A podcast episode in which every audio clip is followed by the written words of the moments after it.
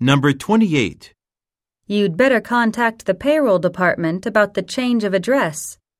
A. Please address the package to me. B. I've already let them know. C. About 45 minutes ago.